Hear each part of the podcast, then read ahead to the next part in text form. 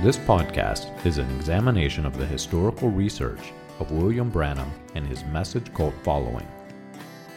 William Branham was a minister in the gambling town of Jeffersonville, Indiana, just across the river from Louisville, Kentucky, as early as 1933. He came in contact with the Reverend Roy E. Davis, an official spokesperson for the 1915 Ku Klux Klan and later Imperial Grand Dragon of the Ku Klux Klan. Davis introduced Branham to the Pentecostal faith and the art of faith healing, which would later be introduced into Branham's stage persona as he took his place among the evangelists in the post World War II healing revival. Branham is credited by some as being a catalyst for the Latter Rain movement and Jim Jones of People's Temple. This podcast is not sympathetic to the views of the Ku Klux Klan that William Branham held, but it is disturbing and warrants research. This podcast is an examination of that research.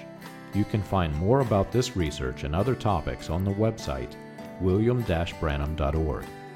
Join us as we turn back the pages of time and examine the controversial issues of William Branham and his message.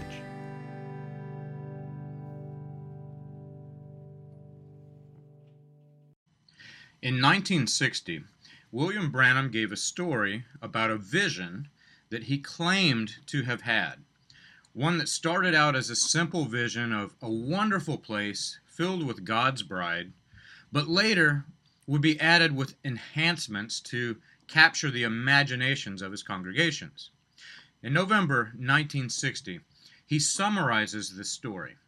He says, I had a vision not long ago. You've heard of it.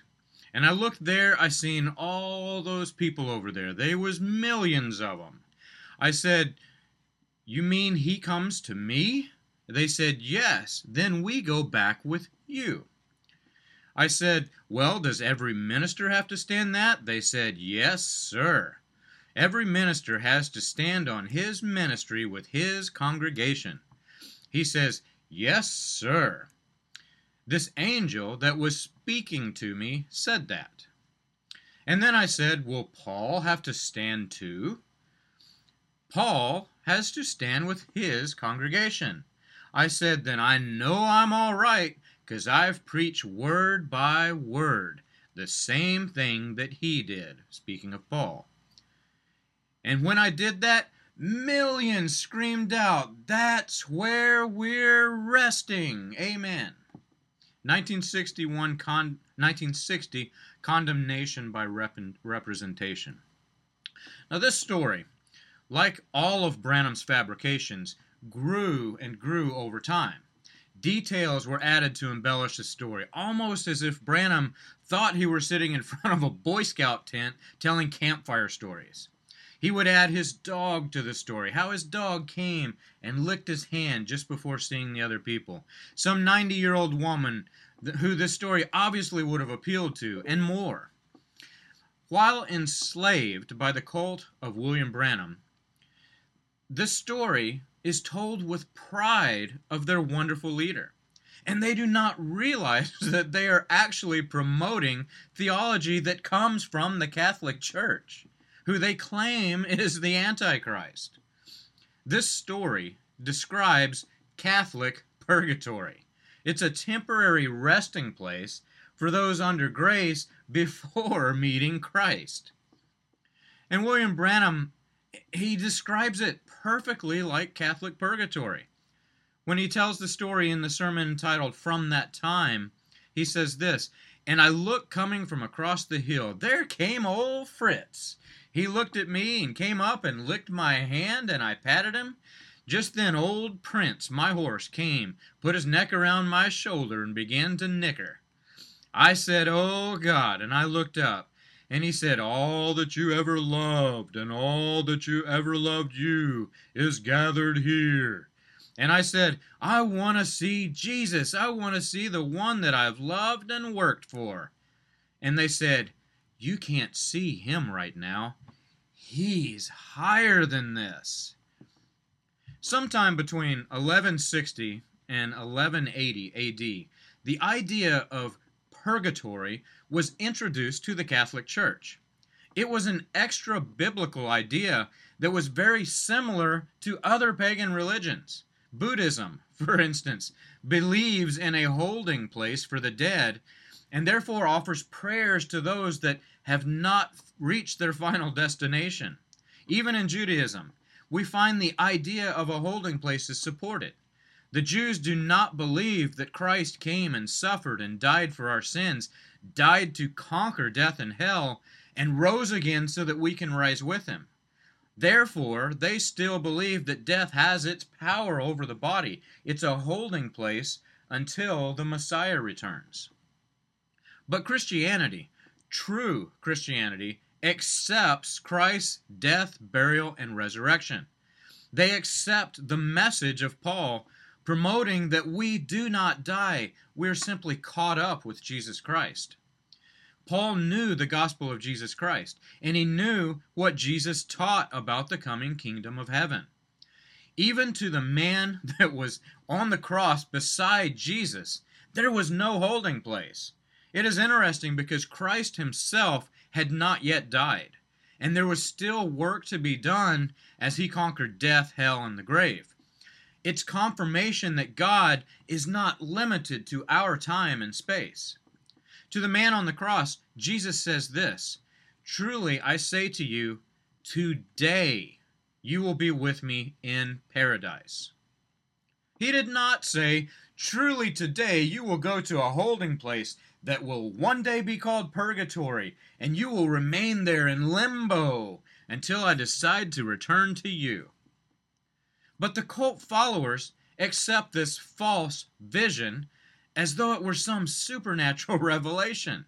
Rather than comparing the vision back to the scriptures to confirm its authenticity, they accept it by blind faith.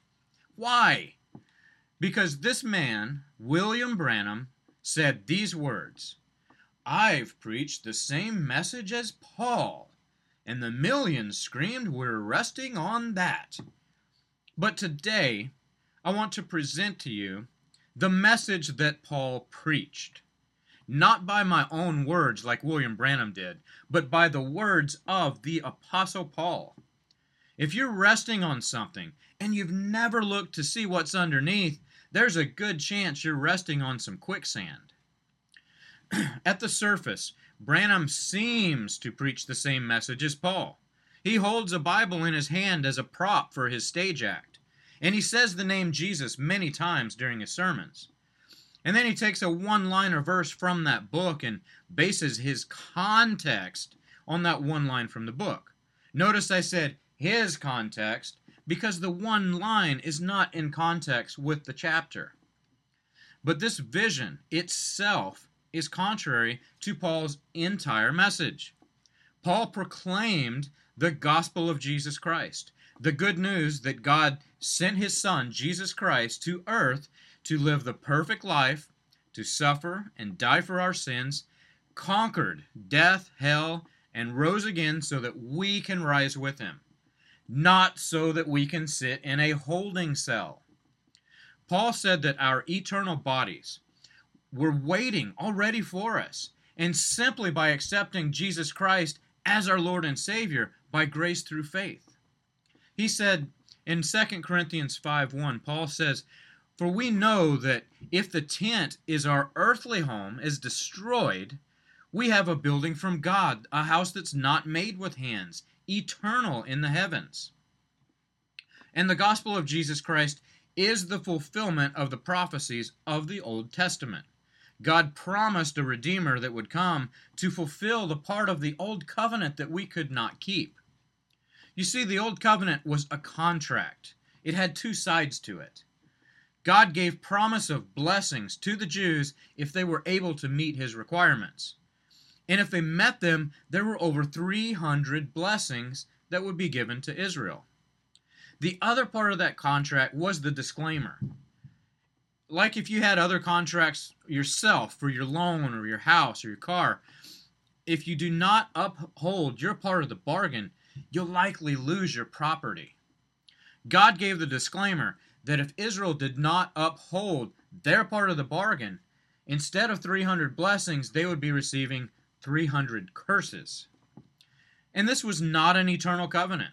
It's a good thing, too, because if it were everlasting, we would still remain under those 300 curses. Humanity itself might be non existent. Paul's message was that this new covenant of grace had canceled the old covenant of law. The old covenant was obsolete. He said, Paul said, in speaking of a new covenant, he makes the first one obsolete. And that's what is becoming obsolete and growing old is ready to vanish away. Hebrews 8:13. And when Paul spoke of the new covenant of grace throughout his letters, it was always called the eternal covenant. It had no end. He says this, Paul says, "Now may the great may the God of peace, who brought again from our dead Lord Jesus Christ, the great shepherd of the sheep, by the blood of the eternal covenant, equip you with everything good that you may do his will, working in us which is pleasing to his sight through Jesus Christ, to whom be the glory forever and ever. Hebrews 13. But William Branham could never grasp the fact, fact that something with a beginning could ever be made eternal. It was the concept that confused him so much that he preached nonsense about hell not being eternal, or that Jesus Christ himself could not be eternal. No such thing as eternal, burning hell, he says. You'll burn for millions of years, but anything that was eternal never had a beginning or an end, and hell was created. He said that in 1962. Is this the sign of the end? Yet when Jesus Christ spoke of our eternal life, we find that he used the same word, eternal, that Paul used in his message about accepting the gospel of Jesus Christ so that you would not go to hell eternally. Jesus Christ said, You search the scriptures because you think that in them you have eternal life. And it is they that bear witness about me. John 5 39. That same word that Jesus Christ used for eternal is the Greek word aionion. It is A I O N I O N. It is the same word that Jesus Christ used when he himself called hell eternal. Matthew 25 46, he says this, and these things will go away into eternal punishment, but the righteous to eternal life. That same word is used in both of those both of those translations. Branham even went so far as to deny that the Son of God was eternal, which is heresy. Branham says in 1954, For if he was the Son of God, he ought to have a beginning of time. He ought to have been borned off to be a son, is that right? If he was the Son of God. Denying the eternal Son of God is not only denying Paul's message, it is denying your own salvation. If Christ was not eternal, if he died as just a man, like William Branham taught, then how can a man save the world from sin? Only the Son of God can take away the sins of the world. This is so far in conflict with Paul's message that it's almost as though William Branham is trying to pick a fight with the Apostle Paul. To the Hebrews, Paul says this But in these last days, he has spoken to us by his Son, whom he appointed heir of all things, through whom also he created the world. Hebrews 1 2. Now, if the Son of God created the world, Yet the Son of God had a beginning with Mary. We have a problem. The world was not created when Mary gave birth to the Messiah. Paul's message is repeated to the Colossians. Paul says, He is the image of the invisible God, the firstborn of all creation. For by him all things were created, in heaven or in earth, visible and invisible whether thrones or dominions or rulers or authorities. All things were created through him and for him. So, if we have Paul arguing back with truth against William Branham's heresy, it's a conundrum.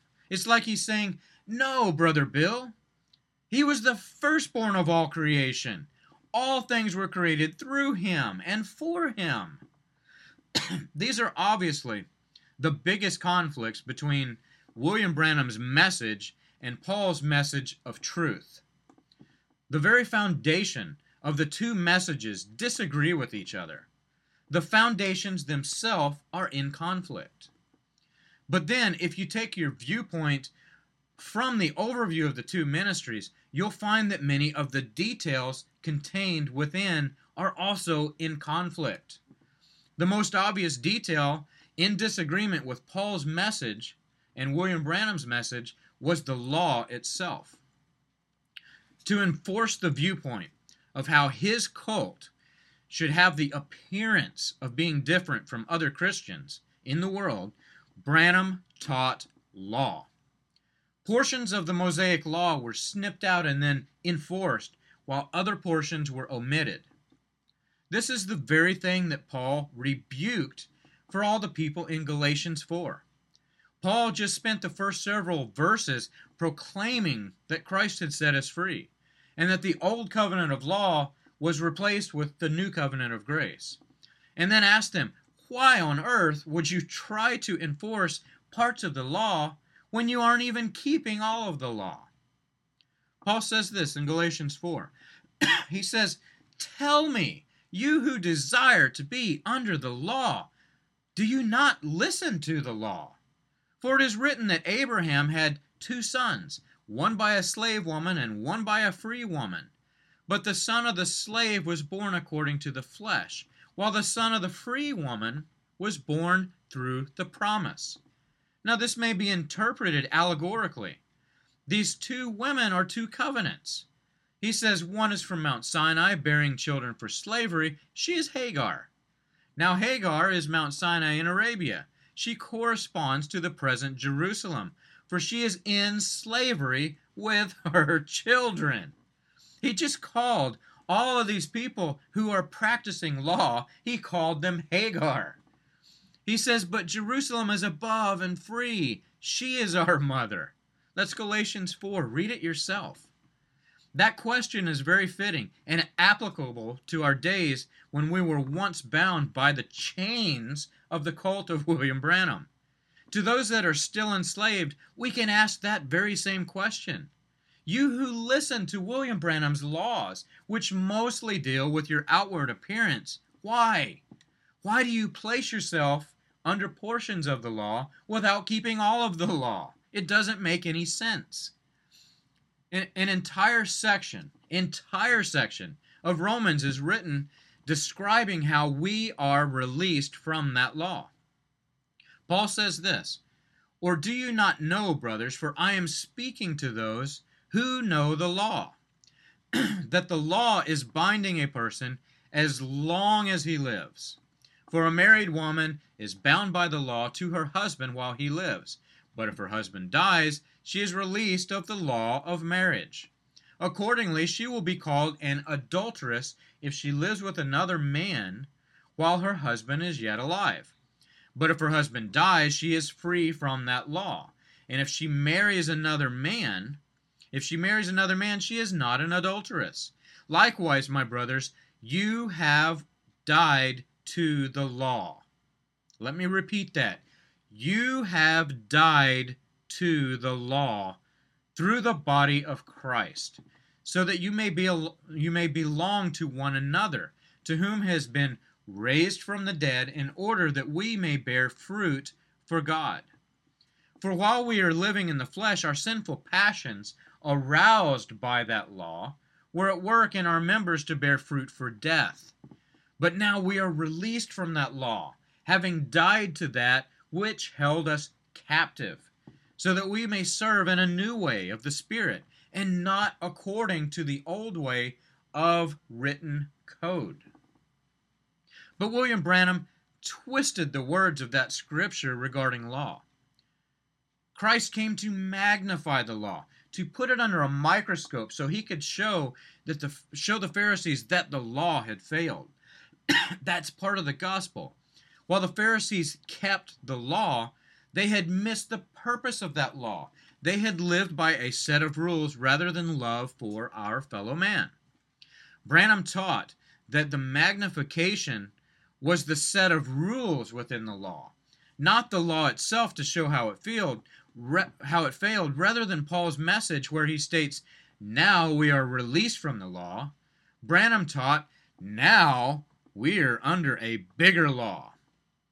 He says this in Serpent Seed. He said, we went back in Deuteronomy and showed that an illegitimate child, a bastard child, could not enter the kingdom, enter the congregation of the Lord for 14 generations. Branham said that was under the law, and Christ came to magnify the law. Branham asked, How much more is it now? It's ironic because William Branham himself was less than 14 generations from a bastard child. Was he calling himself serpent seed? It's beyond me why so many just blindly accept William Branham's fabricated story about his vision of purgatory. Surely there were people there who had studied their Bibles and knew that this Catholic teaching that this vision was based upon was a Catholic teaching of purgatory.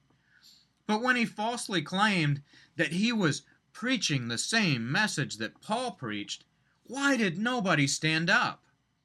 Why did the ministers who studied their Bibles not stand up and cry foul? The only answer that I can come up with is also found in Paul's message.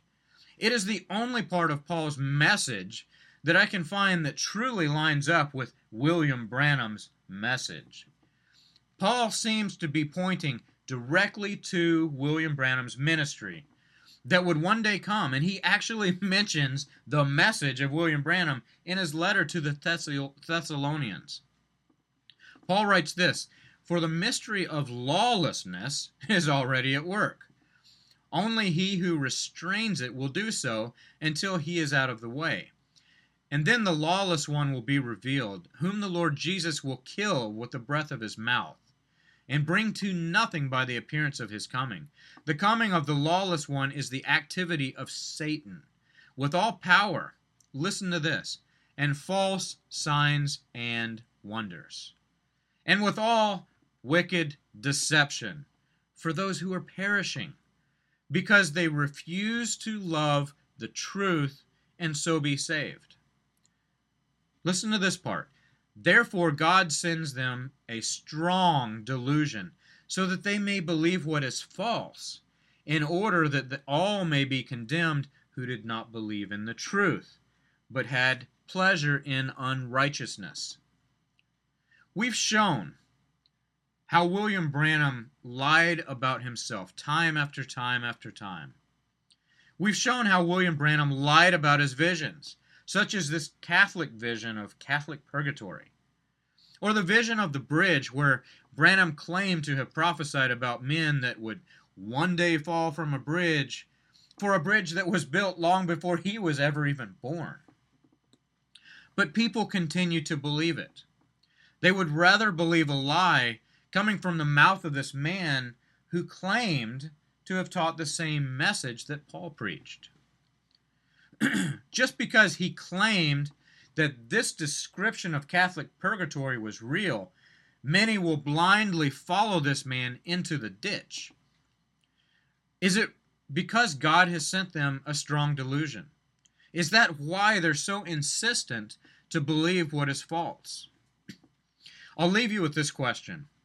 After the recent publication by the Voice of God recordings, wherein the Bible was thrown under the bus, many admit that they believe what is not true. The entire summary of the publication was that it's okay that my daddy lied to you people because the Bible lied too. I feel cringes of blasphemy even saying that sentence, even though I'm saying it jokingly. If you accepted to believe which is false, have you accepted unrighteousness? Paul said that God would send them a strong delusion in order that all may be condemned who do not believe in the truth, but had pleasure in unrighteousness. Does this mean that the headquarters published an article of unrighteousness and promoted followers of unrighteousness? Wouldn't you rather believe the truth? It's so much easier to believe something if it's true. If you try to believe something that's false, you'll find yourself being one of the three types of believers that William Branham taught the believers, the unbelievers, and the make believers. if you're claiming to believe something that you also admit is not true, does that make you a make believer? It's an eternal conflict in your belief system, trying to make yourself believe something that you've openly admitted is not true. Wouldn't you rather be a believer? Wouldn't you rather believe in the gospel of Jesus Christ that Paul preached? The good news that we've been lifted from the curse of the law and that we're not going to have to sit in some holding cell waiting for Christ to rise. He's already risen. We can accept him by faith. When we die, our mortal bodies will put on immortality, not sit in purgatory.